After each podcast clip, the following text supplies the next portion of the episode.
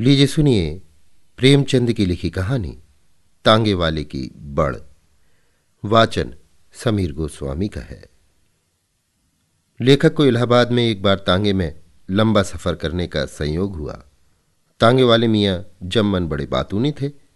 उनकी उम्र पचास के करीब थी। उनकी बड़ से रास्ता इस आसानी से तस हुआ कि कुछ मालूम ही न हुआ। मैं पाठकों के मनोरंजन के लिए उनकी जीवन और बढ़ पेश करता हूँ। जुम्मन, कहिए बाबूजी, तांगा? वो तो इस तरफ़ देखते ही नहीं, शायद इक्का लेंगे। मुबारक। कम खर्च, बाला नशीन। मगर कम रह जाएगी बाबूजी, सड़क खराब है, इक्के में तकलीफ़ होगी। अखबार में पढ़ा होगा, कल चार इक्के इसी सड़क पर उलट गए। चुंगी म्यूनिसपिलिटी सलामत रहे, इक्के बिल्कुल बंद हो जाएँगे। मोटर जारी तो सड़क खराब करे और नुकसान हो हम गरीब इक्के वालों का। कुछ दिनों में हवाई जहाज़ में सवारियाँ चलेंगी, तब हम इक्के वालों को सड़क मिल जाएगी। देखेंगे उस वक्त इन लारियों को कौन पूछता है। अजायब घरों में देखने को मिले तो मिले। अभी तो उनके दिमाग ही नहीं मिलते। अरे साहब, रास्ता निकलना दुशवार कर दिया है। गोया कुल सड़क उन्हीं के वास्ते है और हमारे वास्ते पटरी और धूल। अभी ऐठते हैं, हवाई जहाज़ों को आने दीजिए। क्यों हुजूर? इन मोटर वालों की आधी आमदनी लेकर सरकार सड़क की मरम्मत में क्यों नहीं खर्च करती? या पेट्रोल पर चौगना टैक्स लगा दे। ये अपने को टैक्स कहते हैं। इसके माने तो टैक्स देने वाले हैं। ए हुजूर, मेरी बुढ़िया कहती है, इक्का छोड़ तांगा लिया। मगर अब तांगे में भी कुछ नहीं रहा। मोटर लो। मैंने जवाब दिया कि अपने हाथ पैर की सवारी रखोगी या दूसरों के? बस हुजूर, वो चुप हो गई। और सुनिए, कल की बात है, कल्लन ने मोटर चलाया। मियाँ एक दरख्त से टकरा गए। वहीं शहीद हो गए। एक बेवा और दस बच्चे यतीम छोड़े।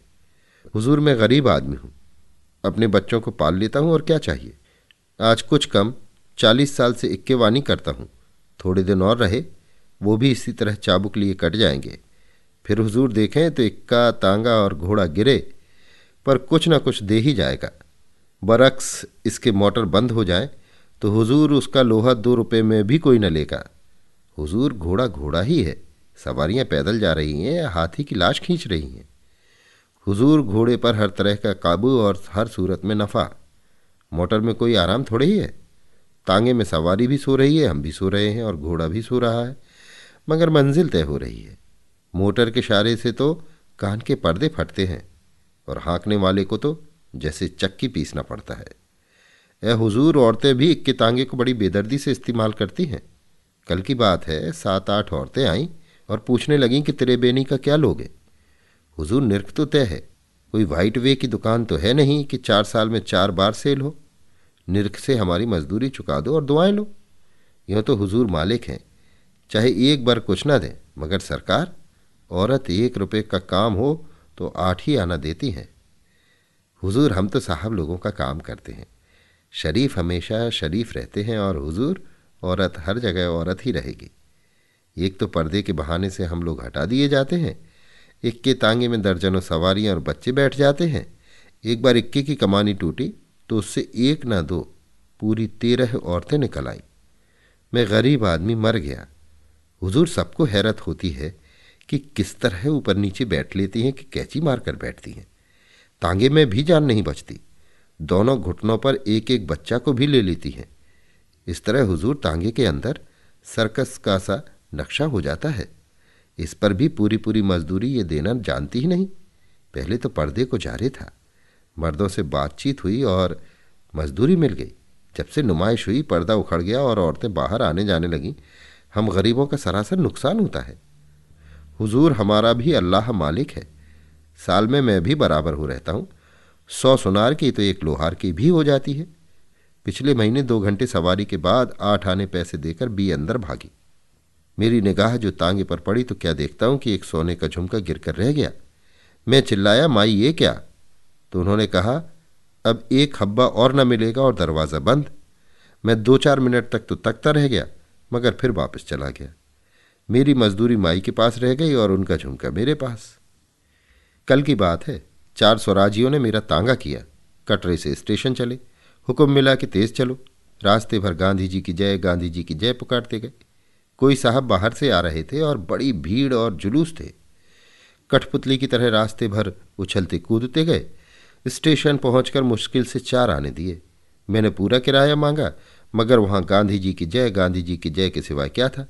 मैं चिल्लाया, मेरा पेट मेरा पेट। मेरा तांगा थिएटर का स्टेज था। आप नाचे कूदे और अब मजदूरी नहीं देते। मगर मैं चिल्लाता ही रहा। वो भीड़ में गायब हो गए। मैं तो समझता हूँ कि लोग पागल हो गए हैं। स्वराज मांगते हैं इन्हीं हरकतों पर स्वराज मिलेगा। ए हुजूर, अजब हवा चल रही है। सुधार तो करते नहीं, स्वराज मांगते हैं। अपने कर्म तो पहले दुरुस्त हो ले। मेरे लड़के को बरगलाया। उसने सब कपड़े इकट्ठे किए और लगा जिद करने की आग लगा दूँगा। पहले तो मैंने समझाया कि मैं गरीब आदमी हूँ, कहाँ से और कपड़े लाऊँगा। मगर जब वो ना माना तो मैंने गिराकर उसको खूब मारा। फिर क्या था, होश ठिकाने हो गए। हुजूर जब वक्त आएगा तो हम इक्के तांगे वाले स्वराज हाँक कर लाएँगे। मोटर पर स्वराज हरगिज ना आएगा। पहले हमको पूरी मजदूरी दो, फिर स्वराज मांगो। हुजूर, औरतें तो औरतें हैं, हम उनसे न जबान खोल सकते, न कुछ कह सकते हैं। वो जो कुछ दे देती हैं, लेना पड़ता है। मगर कोई कोई नकली शरीफ लोग औरतों के भी कान काटते हैं। सवार होने से पहले हमारे नंबर देखते हैं। अगर कोई चील रास्ते में उनकी लापरवाही से गिर जाए तो वो भी हमारे सिर ठोकते हैं और मज़ा ये कि किराया कम दे तो हम उफ ना करें। एक बार का ज़िक्र सुनिए। एक नकली वेल वेल करके लाट साहब के दफ्तर गए। मुझको बाहर छोड़ा और कहा कि एक मिनट में आते हैं। वो दिन है कि आज तक इंतज़ार ही कर रहा हूँ। अगर ये हज़रत कहीं दिखाई दिए तो एक बार तो दिल खोल कर बदला ले लूँगा। फिर चाहे जो कुछ हो। अब न पहले के से मेहरबान रहे, न पहले की सी हालत। खुदा जाने शराफत कहाँ गायब हो गई। मोटर के साथ हवा हुई जाती है। ए, हुजूर, आप ही जैसे साहब लोग हम इक्की वालों की कद्र करते थे। हमसे भी इज़्ज़त से पेश आते थे। अब वो वक्त है कि हम ही लोग छोटे आदमी हैं। हर बात पर गाली मिलती है, गुस्सा सहना पड़ता है। कल दो बाबू लोग जा रहे थे, मैंने पूछा, तांगा? तो एक ने कहा, नहीं, हमको जल्दी है। शायद ये मज़ाक होगा। आगे चल के एक साहब पूछते हैं कि टैक्सी कहाँ मिलेगी? अब कहिए छोटा शहर है, हर जगह जल्द से जल्द हम लोग पहुँचा देते हैं। इस पर भी हम ही बतलाएँ कि टैक्सी कहाँ मिलेगी? अंधेर है, अंधेर। ख्याल तो कीजिए ये नन्ही सी जान घोड़ों की। हम और हमारे बाल बच्चे और चौदह आने घंटा। हुजूर चौदह आने में तो घोड़ी को एक कमची भी लगाने को जी नहीं चाहता।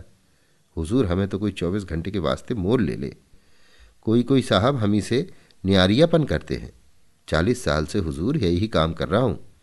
सवारी को देखा और भाप गए कि क्या चाहते हैं। पैसा मिला और हमारी घोड़ी के पर निकल आए। एक साहब ने बड़े तुम तड़ाक के बाद घंटों के हिसाब से तांगा तय किया। और वो भी सरकारी रेट से कम। आप देखें कि चुंगी ही ने रेट मुकर्र करते वक्त चाँद निकाल ली है, लेकिन कुछ लोग बगैर तिलों के तेल निकालना चाहते हैं। खैर, मैंने भी बेकारी में कम रेट ही मान लिया। फिर जनाब, थोड़ी दूर चलकर हमारा तांगा भी जनाजे की चाल चलने लगा। वो कह रहे हैं कि, भाई, ज़रा तेज़ चलो। मैं कहता हूँ कि रोज़ का दिन है, घोड़ी का दम न टूटे। तब वो फरमाते हैं, हमें क्या, तुम्हारा ही घंटा देर में होगा? सरकार, मुझे तो खुशी है, आप ही सवार रहें और गुलाम आपको फिराता रहे। लाड साहब के दफ्तर में एक बड़े बाबू थे, कटरे में रहते थे। खुदा झूठ ना बुलवाए, उनकी कमर तीन गज से कम ना होगी। उनको देखकर इक्के तांगे वाले आगे हट जाते थे। कितने ही इक्के वो तोड़ चुके थे। इतने भारी होने पर भी सफ़ाई से कूदते थे कि खुद कभी चोट ना खाई। ये गुलाम ही की हिम्मत थी कि उनको ले जाता था। खुदा उनको खुश रखे। मजदूरी भी अच्छी देते थे। एक बार मैं ईदू का इक्का लिए जा रहा था, बाबू मिल गए और कहा कि दफ्तर तक पहुँचा दोगे? आज देर हो गई है। तुम्हारे घोड़े में सिर्फ़ ढांचा ही रह गया है। मैंने जवाब दिया, ये मेरा घोड़ा नहीं है। हुजूर तो डबल मजदूरी देते हैं। हुक्म दे तो दो इक्के एक साथ बाँध लूँ और फिर चलूँ। और सुनिए, एक सेठ जी ने इक्का भाड़ा किया। सब्ज़ी मंडी से सब्ज़ी वगैरह ली और भगाते हुए स्टेशन आए। इनाम की लालच में मैं घोड़ी पीटता लाया। खुदा जानता है उस रोज़ जानवर पर बड़ी मार पड़ी। मेरे हाथ दर्द करने लगे। रेल का वक्त सचमुच बहुत ही तंग था। स्टेशन पर पहुँचे तो मेरे लिए वही चवन्नी। मैं बोला, ये क्या? सेठ जी कहते हैं तुम्हारा भाड़ा थकती दिखाओ। मैंने कहा, देर करें आप और मेरा घोड़ा मुफ़्त पीटा जाए। सेठ जी जवाब देते हैं कि, भाई, तुम भी तो जल्दी फरागत पा गए और चोट तुम्हारे तो लगी नहीं। मैंने कहा, महाराज, इस जानवर पर तो दया कीजिए। तब सेठ जी ढीले पड़े और कहा हाँ इस गरीब का ज़रूर लिहाज होना चाहिए और अपनी टोकरी से चार पत्ते गोभी के निकाले और घोड़ी को खिलाकर चल दिए। ये भी शायद मज़ाक होगा, मगर मैं गरीब मुफ़्त मरा। उस वक्त घोड़ी का हाजमा बदल गया। अजब वक्त आ गया है। पब्लिक अब दूसरों का तो लिहाज ही नहीं करती। रंग ढंग, तौर, तरीका सभी कुछ बदल गए हैं। जब हम अपनी मजदूरी मांगते हैं तो जवाब मिलता है कि तुम्हारी अमलदारी है। खुली सड़क पर लूट लो। अपने जानवरों को सेठ जी, हलवा जलेबी खिलाएँगे, मगर हमारी गर्दन मारेंगे। कोई दिन थे कि हमको किराए के अलावा मालपूरे भी मिलते थे। अब भी इस गिरे जमाने में कभी कभी शरीफ रईस नज़र आ ही जाते हैं। एक बार का ज़िक्र सुनिए, मेरे तांगे में सवारियाँ बैठी। कश्मीरी होटल से निकलकर कुछ थोड़ी सी चढ़ी थी। कीटगंज पहुंचकर सामने वाले ने चौरास्ता आने से पहले ही चौदह आने दिए और उतर गया। फिर पिछली एक सवारी ने उतरकर चौदह आने दिए। अब तीसरी उतरती नहीं। मैंने कहा कि हज़रत चौराहा आ गया। जवाब, नदारत। मैंने कहा कि बाबू इन्हें भी उतार लो। बाबू ने देखा भाला, मगर वो नशे में चूर है। उतारे कौन? बाबू बोले, अब क्या करें? मैंने कहा, क्या करोगे? मामला तो बिल्कुल साफ़ है। थाने जाइए और अगर दस मिनट में कोई वारिस न पैदा हो तो माल आपका। बस हुजूर इस पेशे में भी नित नए तमाशे देखने में आते हैं। इन आँखों सब देखा है हुजूर। पर्दे पड़ते थे, जाज में बांधी जाती थी, घटा टोप लगाए जाते थे, तब जनानी सवारियाँ बैठती थी। अब हुजूर अजब हालत है। पर्दा गया हवा के बहाने से। इक्का कुछ सूखो, थोड़ा ही छोड़ा है। जिसको देखो यही कहता था, इक्का नहीं तांगा लाओ। आराम को न देखा। अब जान को नहीं देखते और मोटर मोटर टैक्सी टैक्सी पुकारते हैं। हुजूर, हमें क्या? हम तो दो दिन के मेहमान हैं। खुदा जो दिखाएगा, देख लेंगे। अभी आप सुन रहे थे प्रेमचंद की लिखी कहानी, तांगे वाले की बड़। वाचन समीर गोस्वामी का था।